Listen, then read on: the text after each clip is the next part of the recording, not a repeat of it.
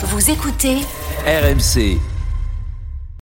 RMC, Manu Conso. Avec Manu Le Chypre qui surveille de très près nos factures. L'électricité a pris près de 10% hein, le 1er février dernier. Et ben désormais, on apprend que les prix du gaz pourraient augmenter d'au moins 5,5% dès juillet prochain. Oui, c'est ce que recommande la commission de régulation de l'énergie. Hein, vous savez, qui mélange tout un tas de critères et qui dit bah voilà, il faudrait que les prix euh, augmentent de temps pour le gaz comme pour l'électricité.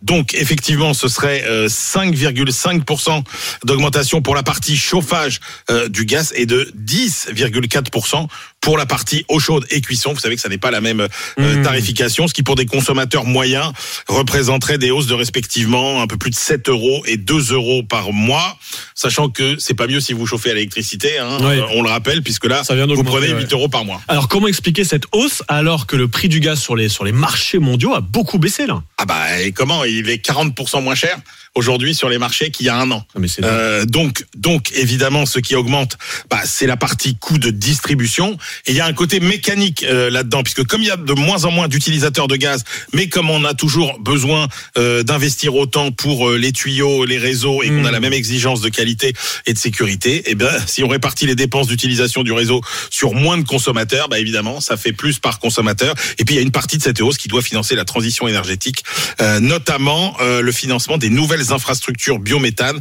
qu'il faut développer et raccorder au réseau du gaz. Et donc le chiffre à retenir, c'est 5,5% à partir du mois de juillet. Mais attention, c'est une recommandation hein, de la Commission de régulation de l'énergie. Comme toujours. À la fin, c'est le gouvernement qui tranche. Absolument. Et donc ça va faire débat dans les semaines qui viennent. On suivra ça de très près évidemment sur RMC dans Manu Conso.